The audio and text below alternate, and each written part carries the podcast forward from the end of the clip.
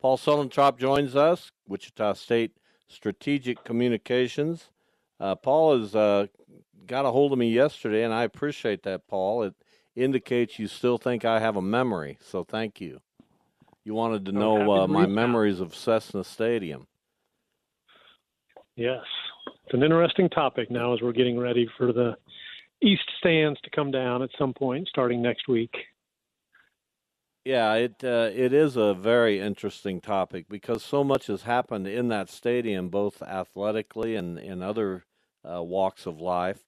So, as you've gone forward with this story, what are some of the uh, maybe the surprising uh, aspects that you've been able to uncover?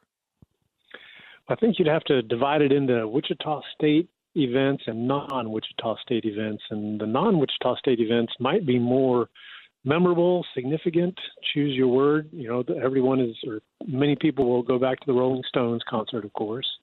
And then state track and field was was very significant. So those things would I think would would really stand out. You probably have some people who would talk about Cape and Southeast football in the 70s and 80s.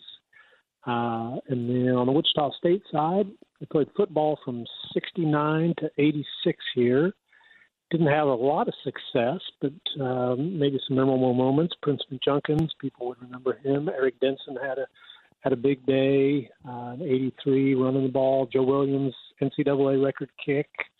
So some football memories. Uh, track and field was a pretty significant place for for Wichita State track. They won both Valley titles in 2017. Their last, I think that would have been their last competitions as a Missouri Valley school, and then they won the American Athletic Conference men's outdoor last year, which was really significant, beating ending Houston's domination of that conference. So, uh, interesting venue because what it was built for, football, is not maybe not uppermost in a lot of people's minds as far as their memories here. Would you say Cessna Stadium had a heyday? I mean, I've lived 40 years and I've never heard anyone say, "Man, we got a jewel out there." Uh, with Cessna Stadium. I know it's not so much the the venue as we're talking about the events that happened there that were were significant, but was Cessna Stadium ever seen as anything but uh, just kind of there? I would guess during the 70s when it was new and it was a large, significant community gathering place. They used to have a big Fourth of July fireworks. You did have Shocker football. Uh, you had some high profile track meets. I didn't mention that, the USATF track meets that you had here.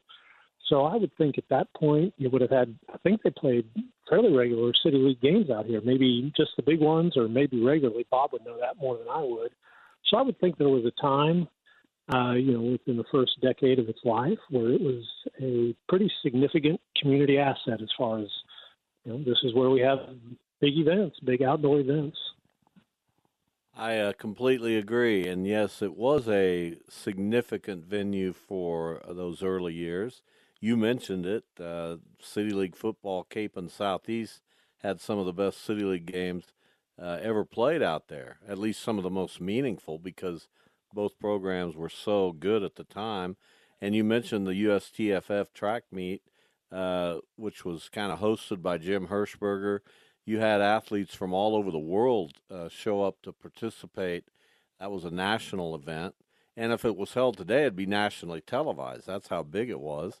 And you had some world record holders and national record holders, and Earl Bell set the world record in the pole vault at Cessna Earl Stadium. Bell so vault, was, yeah. Carl Lewis yeah, participated were, out here. Yeah. Uh, and I think you Definitely would say, from my understanding, events. Yeah, from my understanding, Herm Wilson, the former Shocker track and cross country coach, was you know was kind of a driving force. He was very well connected, and he got those those track meets here. Yeah, and and but you're right when you talk about why Cessna Stadium was expanded, and when it was, it it was a big deal because that you know a 31,000 seat stadium, uh, those those stands on both sides go way up it was uh, it was something else at that in that time, and the press box was huge, and and really here in Wichita we'd not seen anything like it. But it was built to you know for football, and football never really got to a point where it matched the stadium. Uh, outside of maybe a year or two, you mentioned Prince McJunkins. But uh, there's a reason Shocker football was disbanded in 1986, leaving that stadium kind of without a real tenant. Paul. Yes, and it's uh, you know now 2023 we're to the point where I, and I think we've been at this point for many years where it's uh, you know there needs to be a change. So that's what that's what Wichita State is getting around to, and I think that'll be good for it'll be good for state track and field when you get a new venue up here over the next as that unfolds over the next three or four years. It'll be good for the university. It'll be good for community events, uh, kind of like Kansas Coliseum, kind of like Lawrence Dumont you know, you have great memories of those places. Those places were significant to our community, but it's time for, for something new. Hey, I just thought of something uh, that I did not think of when you called me, and I'm just sitting here thinking about the significance of Cessna Stadium and the ramps that uh, led people up to the higher, the heights of Cessna Stadium.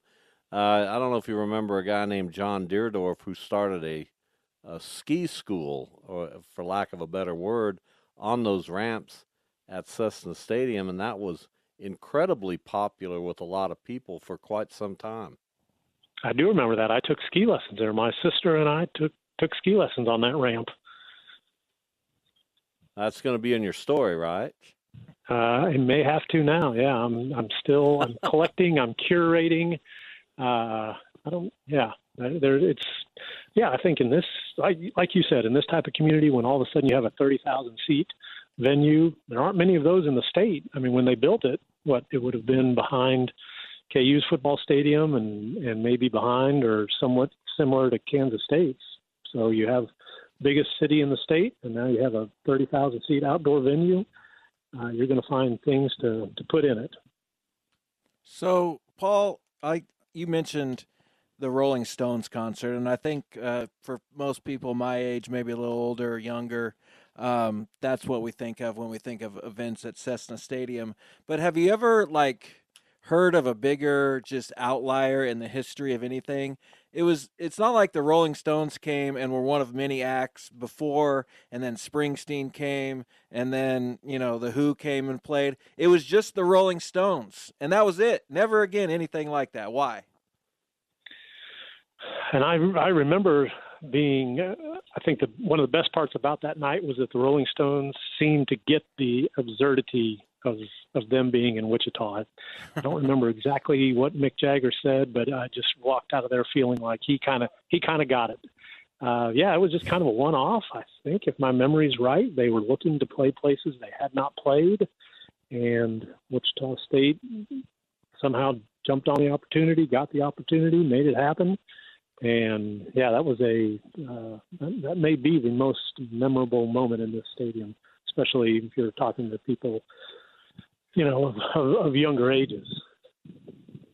Well, I don't know. I don't know if it was the Rolling Stones or the Zombies who played there uh, during an event uh, with a bunch of other old school bands. Mountain, uh, one of them. Uh, I don't. I can't remember what they called that, but it was a tour, and they played at Cessna Stadium and they did not have quite the crowd of the Rolling Stones, but to see the zombies in person was uh, was was surreal to me. So please include that in your story too, would you please? And Huey Lewis and the News. I think he played here. Yeah, he did play there. But yeah, that's uh that's another one. Uh, so let's uh, let's talk to you. I'm sorry. One event ahead. we haven't mentioned that I think would be significant to people who have been around longer would be the beating Oklahoma State in 1978. That's probably the most memorable football game uh, it, that happened here. I would guess. You know, a lot of their other wins that you might people might remember happened at KU. They won at K State, so home home wins a little harder to, to come by. But I would think that 1978 game against Oklahoma State would stick out in some memories. That's the most good memorable thing to happen in football. The worst memorable thing was a loss to Moorhead State. You, I'm yes. sure you've heard of that one in Shocker lore. That was the big comeback, right? Yeah, that uh, that took every so-called fan of Shocker football and slapped them right in the face. it was brutal. Uh, Paul, we appreciate it. Good to talk about Cessna Stadium, uh, such a key venue in our community it's not going away, but it is going to be downsized here in the in the very near future. Uh, we appreciate it, Paul, always. Anytime. You guys have a good day. Baseball is back, and so is MLB.tv. Watch every out of market regular season game on your favorite streaming devices, anywhere, anytime, all season long. Follow the action live or on demand. Track four games at once with multi view mode and catch up with in game highlights. Plus, original programs, minor league broadcasts, and local pre and post game shows. Go to MLB.tv to start your free trial today. Blackout and other restrictions apply. Major League Baseball trademarks used with permission.